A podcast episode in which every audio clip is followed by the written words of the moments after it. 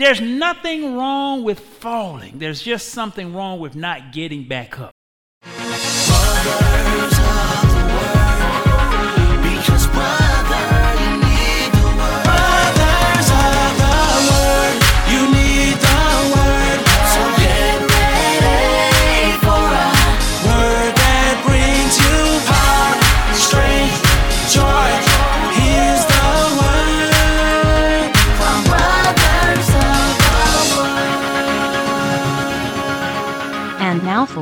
5800 Success Forces, Part 9 The Success Force of Cherishing Your Failures. Welcome to Brothers of the Word, because, brother, you need the Word.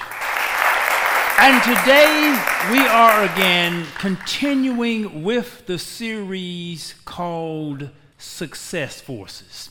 And the more that I preach this series, the more convinced I am that, as usual, God knows exactly what messages to bring. And I believe the messages of Success Forces or ordained at this time for this season because we're headed to another level of success. And we've talked about in the past number one, setting specific goals. And I want to just show you some of the things that were done these are a couple of the vision boards just dealing with the goals. I asked you a few weeks ago for those who wanted to move to another level to number one, get three goals, not four, not five, not six, not seven, three goals. And take those to the resource center. And I asked Phyllis to actually take those and, and just put them in a visual format. And these are just two of them, and they're just phenomenal. She took each one and put them in a visual form with pictorials. One of the first goals, this one was by Kenya, and she wanted to learn sign language. So she just had it written out on a piece of paper, sign language. Phyllis took, put the sign language symbols. She wanted to get into better shape. She wanted to do three things. Phyllis took and put all of that. She wanted to be a physical therapist. She got a physical therapy picture, so she put a picture of every goal. Now, most folk didn't do that.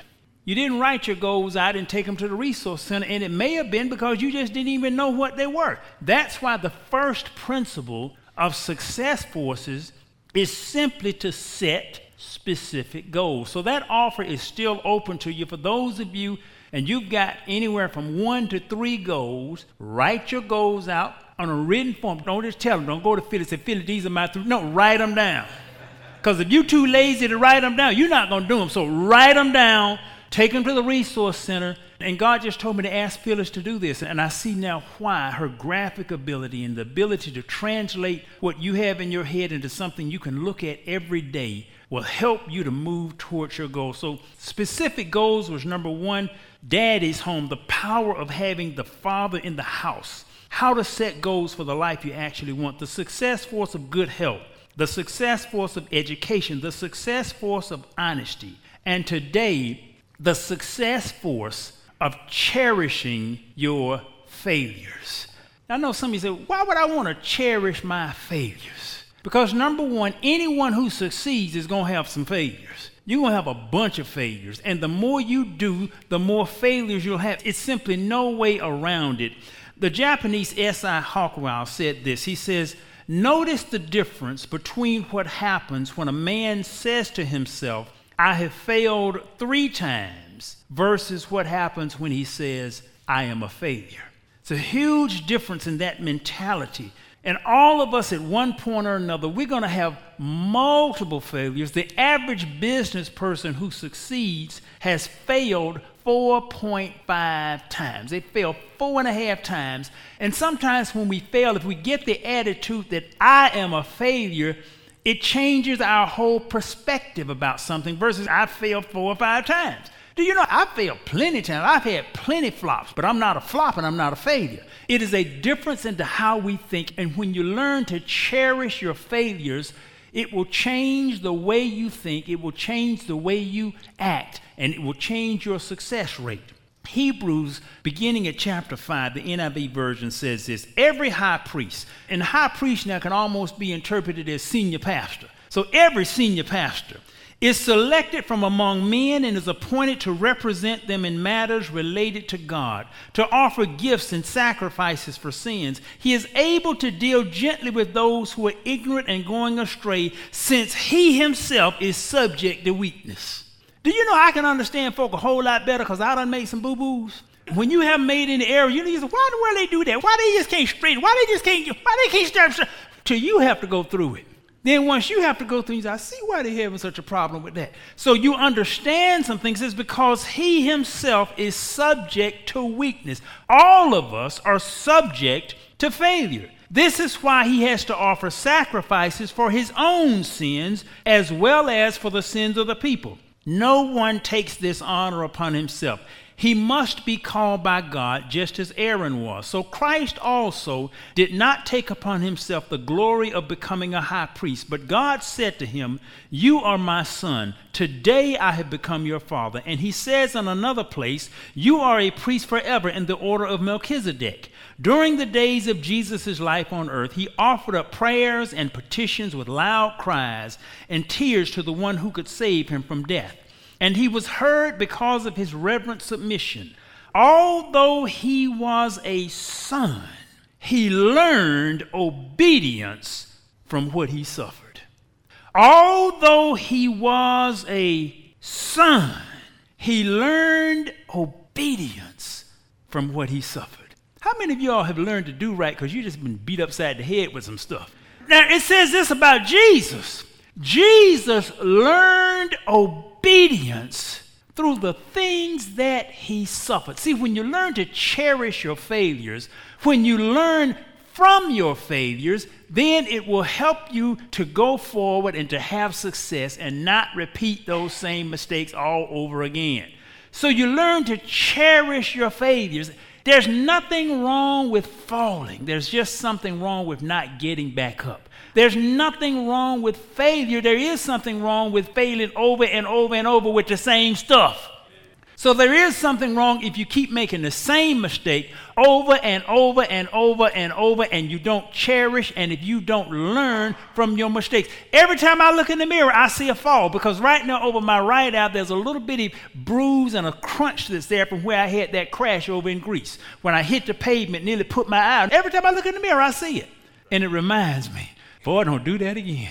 It reminds me of the lesson that I learned and what God was sending me through to teach me so I don't see a scar, I see a diploma. And see, it depends upon how you view your failures that make a difference. In business, I have learned far more from my failures than I have learned from my successes. So when you're able to cherish your failures, it makes a difference. See, Cherishing your own failures is the first level. The highest level is cherishing the failures of others. So when you see somebody else going through something, the higher level of wisdom is you look at what they're going through and say, I don't want to go through that. Let me make changes so I don't have to go through that. It's far better to have somebody else fall and bust their head and say, Don't do that. Always wear a helmet. It's far better to learn from someone else's mistakes and you have to go through the same thing yourself.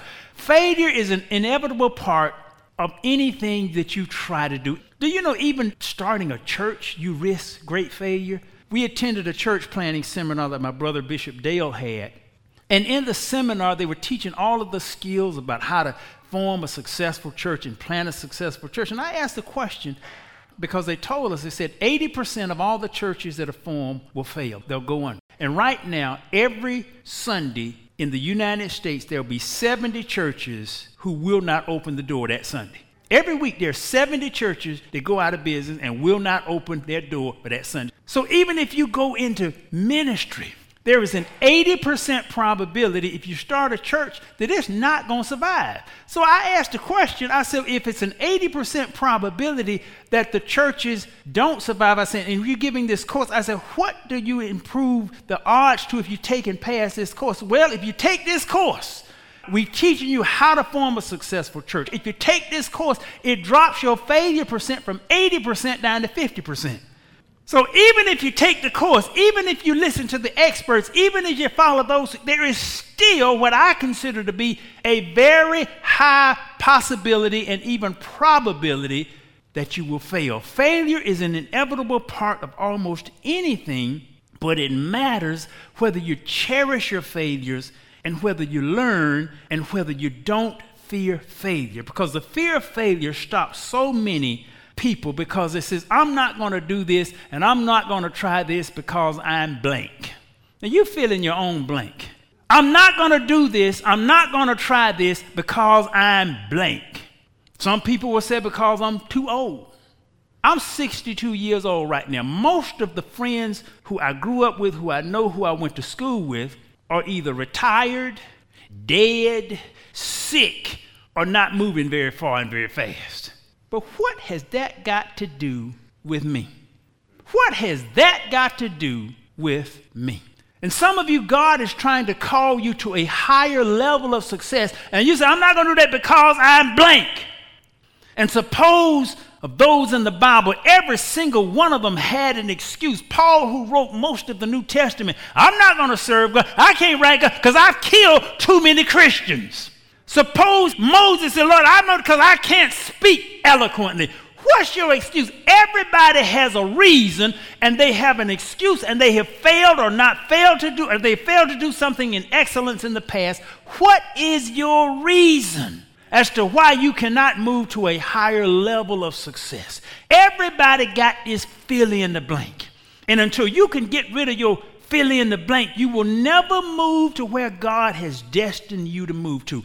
In the year 2000, we had a big revival with Prophet Frederick Collins. And in 2000, Prophet Collins spoke some things to us. He says, number one, he says, somebody's going to give the ark several million dollars. He named it to the exact penny. I thought the man was absolutely crazy. Thought he was absolutely crazy. Ten years later, someone in his congregation won the lottery, gave the church that amount of money to the penny. I said, wow, he hit that dead on the head. Then he said a plane crash next year will shake this nation. That was in 2000. Next year, 9 11 happened, shook the nation. I said, wow, eh, you did on it with that. Then he said James was going to have a whole bunch of kids and he wasn't going to be able to stop. He was going to have more kids than all his brothers. See, when a prophecy hits you, sometimes it'll even affect your loins. So when a prophecy hits you, it affects you head to toe. But you got to do something to make it happen. You just can't have no kids. You laying up in the bed looking at your wife, said, Baby, I think we're to have some kids. And she said, Yeah, I think we're to have some kids. Yeah, baby, we're to have some kids. Yeah, I think we're to have some kids, baby. Yeah, baby, we're to have a whole lot of kids. Yeah, baby. You can't do that. You got to do something. So even to make prophetic stuff come to pass, you've got to do something. So he spoke a lot of things. He told me, he said, You're to develop a cure from cancer. I was like, A cure for cancer? That's just crazy. And I thought about it the other day. I've developed two programs that have people who have been cured from cancer. The 49daycancercure.com, we've had people cured from cancer who did that, and we've had several people where cancer has disappeared doing 42. So it wasn't just one, it was two. So even that has come to pass. He said, You're going to be on TV all over the world. At that time, I thought it was crazy. Mountain Wings eventually reached a peak of 1.3 million people in over 120 countries around the world. And people were reading Mountain Wings on a television screen all over the world. So everything the man prophesied came to pass. Now, he said, The ark is going to one day be overflowing, and you all going to have to move. That's coming. But the final thing he said was this. He said, You're going to create a product that'll do more in one year than Bronner Brothers and your company has done in its history.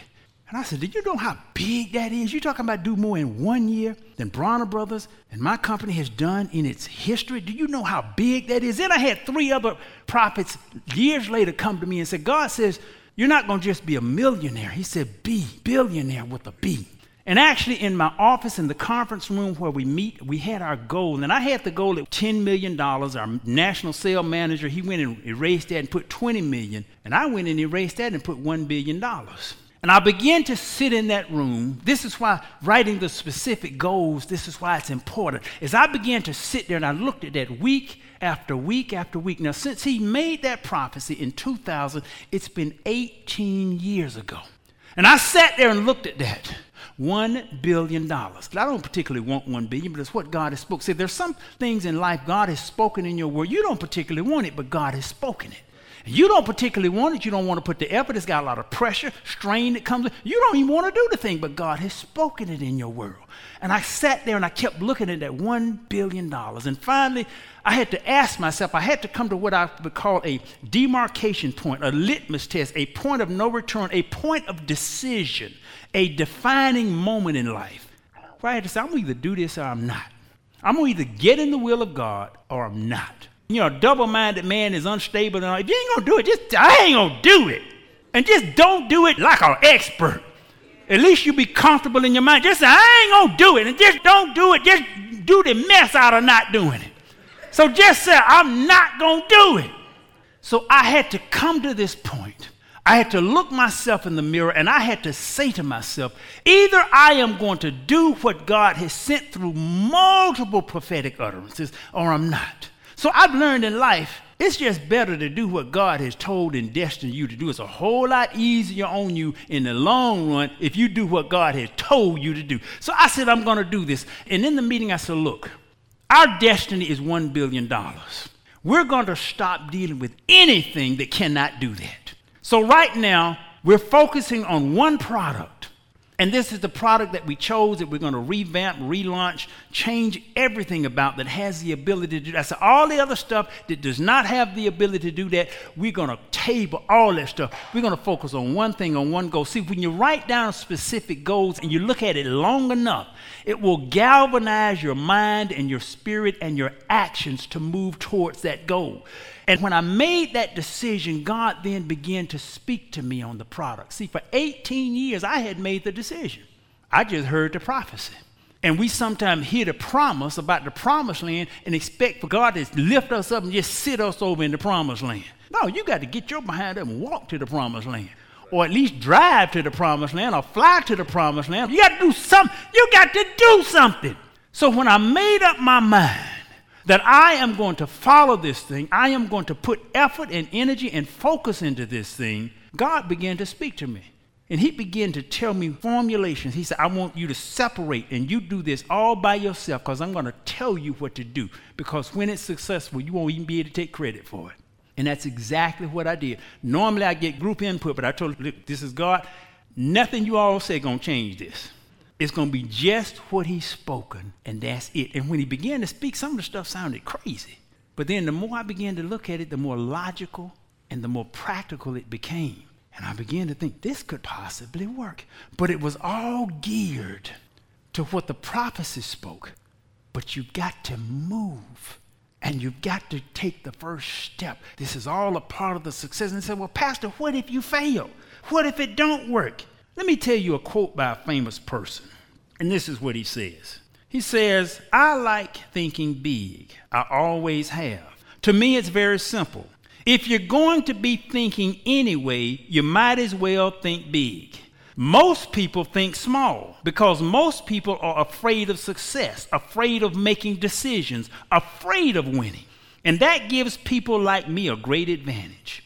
This is from his 1987 book, written over 30 years ago. The book is called The Art of the Deal by Donald Trump.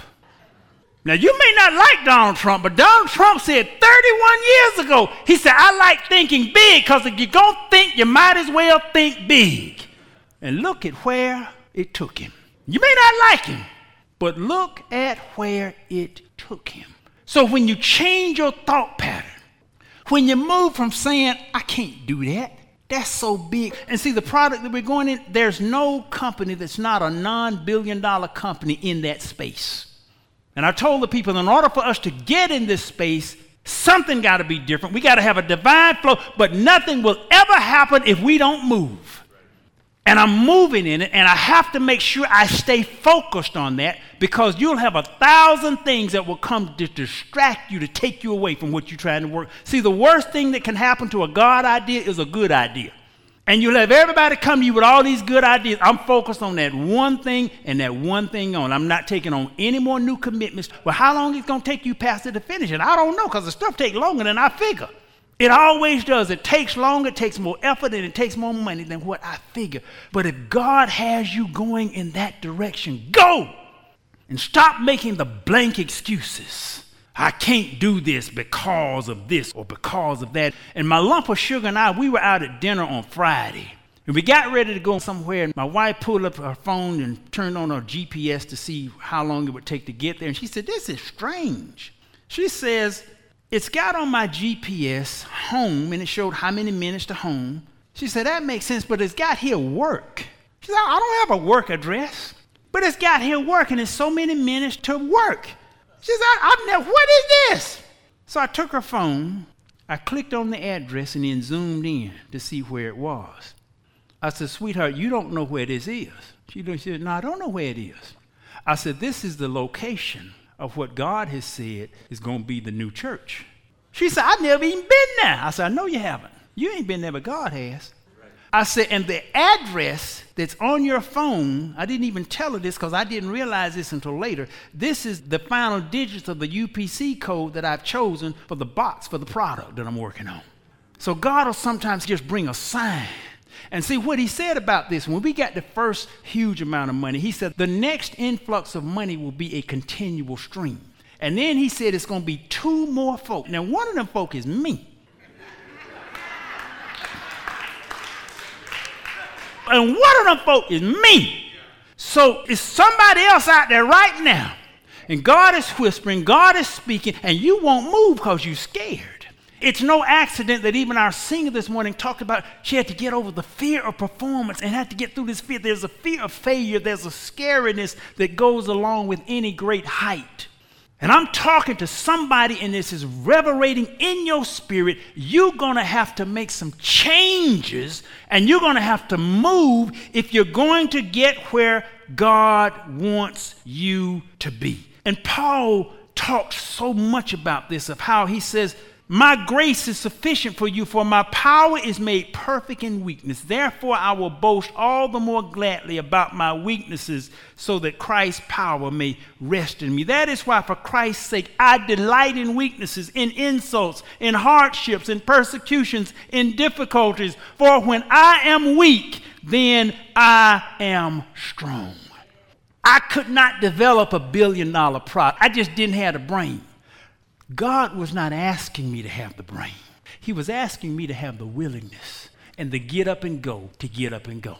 And some of you are focusing on the blank. You're talking about what I don't have. And if you get up, and if you start moving in the direction, and see, the first part, just to write down the three things. Write down your goals. I don't have just a super goal in just money. I got some super goals in all kind of areas of life, but they won't just come to you. You got to get up and you got to do something about this stuff. That's what's wrong with the modern Christian now. The modern Christian want God to do everything, and that has never been the way it's worked. All the time you see the miracles, them folk be in bad shape.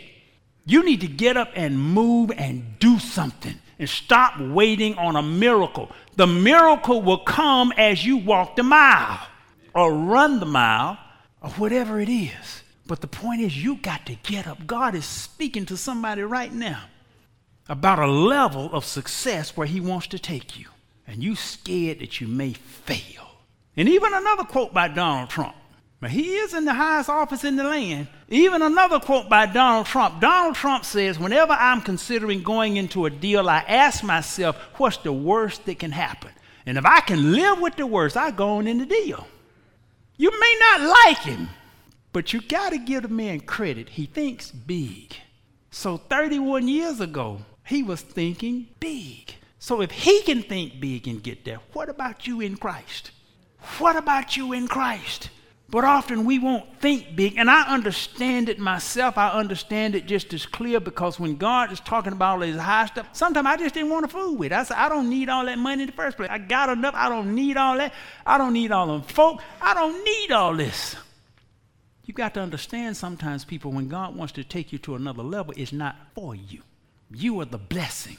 And sometimes He wants to take you and make you the angel. But how can He make you an angel with wings and you scared to fly? So we've got to change some mentalities and get up and move and do some things. And we've got to understand, like Paul said, for when I am weak, then I am strong. The ark itself is a vehicle of movement. And for those of you right now, I'm not going to call for membership today. I'm not going to call for salvation. I want to call those who, number one, before you leave this church, you're going to write down your goal and take them to that resource center. That's number one. You're going to do something before you leave. I don't want you don't even come down just to get. No, you're going to do something because this stuff just not going to happen. You're not going to do anything. God needs folk who going to do something. So number one, you're going to write down your goals and take them to the resource center so that Phyllis can put them in a beautiful graphic form. That's number one. And number two, you're going to be willing to follow through, even though you may fail sometimes. I got a program I do. Sometimes I fail on it. Some days I just don't do a doggone thing. I just totally make a F. But I get back on the horse and keep riding. Some days you're going to fail, you're going to fall. But you cherish your failures and say, don't do this again. And even though I know I'm going to do it again, I ain't going to do it anytime soon. So I get back on the horse and keep going.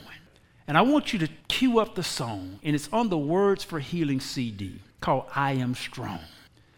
And I want to let you know you're strong. In your weakness, if you're in Christ, you've got strength. So for those of you right now, and you are willing to do what you need to do to go to another level. I didn't say if you want to go to another level. A lot of folks want to go, but they're not willing to do what's required. If you're willing to do what is required for you to go to another level, and you're going to write those minimum or at least maximum of three goals down. And before you leave this church today, I want you to just come down. I want to breathe on you. I want to pray for you because I'm going. I'm going to that billion dollars. So you might as well, and I'm gonna be a billionaire. I'm gonna be a billionaire. I'm gonna have a white convertible Rolls Royce and a Learjet to get where I got to go. Not that I need it, because I enjoy my car right now to the hilt. But God says this is what you're gonna need, and you need a Rolls so folk will listen to you more. Because they do listen to you a lot better. Just no question about that. They listen to you better pulling up on a Rolls Royce than that Miata. No question. So I'm going there. And you are willing to do what you need to do in all of the areas of your life. I'm going to the point where I don't care what all of the folk I graduated with or with, I don't care what condition their body is in. That has nothing to do with me. I'm taking my body to where it's in better shape than it's ever been in in my life. It has nothing to do where everybody else is. And your situation has nothing to do with your family. It has nothing to do with your daddy. It has nothing to do with all the folk around you. You can go where you determine in your mind and spirit to go as long long as you're in the will of God. God's problem has never been that He has not had the high vision for the people. The people just didn't want to go. So, right now, I am strong because I am strong through Christ who strengtheneth me. And I can do all things. I can do all things. With God behind me, there's nothing I cannot accomplish. Turn up the music, and I'm just going to pray underneath the music. Dear Heavenly Father, for those who have come upon this day, you have spoken that this place has a great destiny that is still coming, and it's not a place for the building we will vacate one day. It's not in the building, it's in the spirit of the people. And Father, I pray right now that you shall strengthen them to do, to see, to write the vision to walk with the vision, to run with the vision, to eliminate the blank so they can move to thousandaires and hundred thousandaires, millionaires, billionaires, so they can move to a level of relationship, to a level of health, to a level of joy, to a level of influence in the kingdom of Christ where you shall have them. Have them, Father, that they shall not fear the persecution.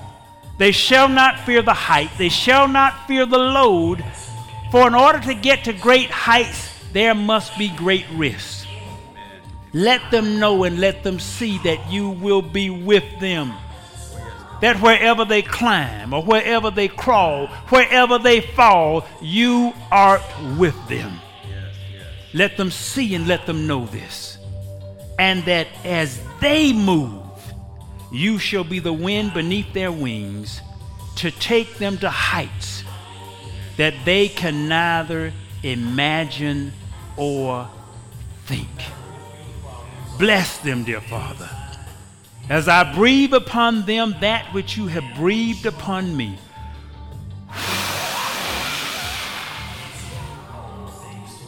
Let them feel it. Let them know. Let them glow. And let them go. In thy Son Jesus' name we pray. Amen. Amen. Amen. You may be seated. I feel good. I believe that's what's coming to those within the ark is unprecedented. I feel it. I was at the show and a lady just walked up. She said, You just got a glow on you. You see, when God gets in you, it shows up on the outside. When you start moving in the destiny, people are going to see the glow on you. And you will go to places where, as the Bible says, beyond what you can even imagine or think. A billion dollars is beyond what I could imagine, thought, or even wanted. But God wants to take us to some places beyond where we even think. You're not too old. As long as you got breath in your body, you're not too old. Colonel Sanders was older than I was when he started. And some of y'all gonna go out to eat right and you're going to Kentucky Fried Chicken. He was older than I was when he started Kentucky. I think he was 67 or something. He was older than I was when he started Kentucky. So there's no excuse. Get the blank out of your world.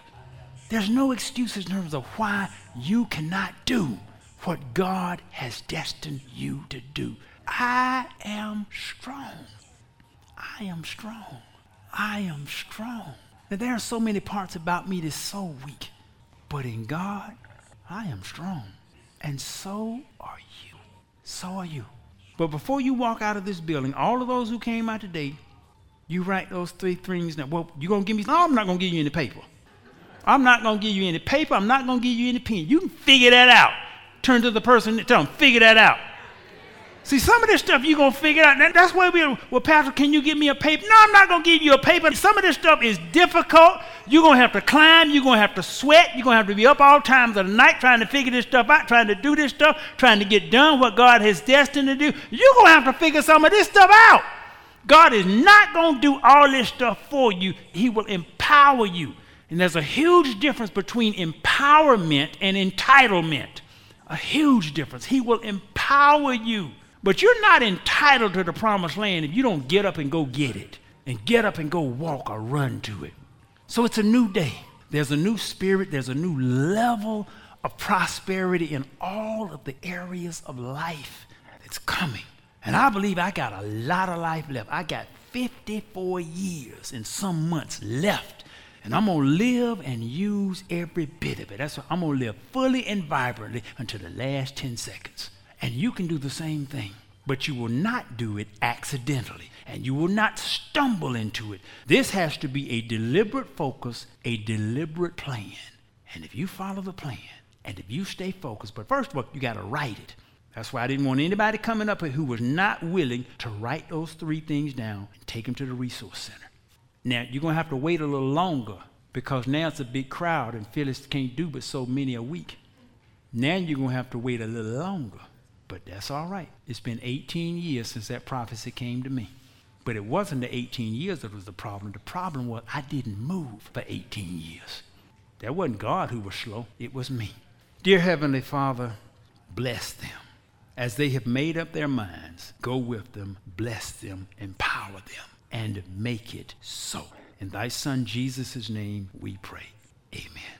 Amen. You are listening to brothersoftheword.com. This was part 9 of the series titled Success Forces, subtitled The Success Force of Cherishing Your Failures by Nathaniel Bronner. This message is number 5800. That's 5800. To listen to over a thousand free messages or to send this message number 5800 to a friend, go to brothersoftheword.com. If this message has been a blessing to you and you would like to help support this ministry, go to iwanttogive.com. That's iwanttogive.com. Listen to brothersoftheword.com often because, brother, you need the word.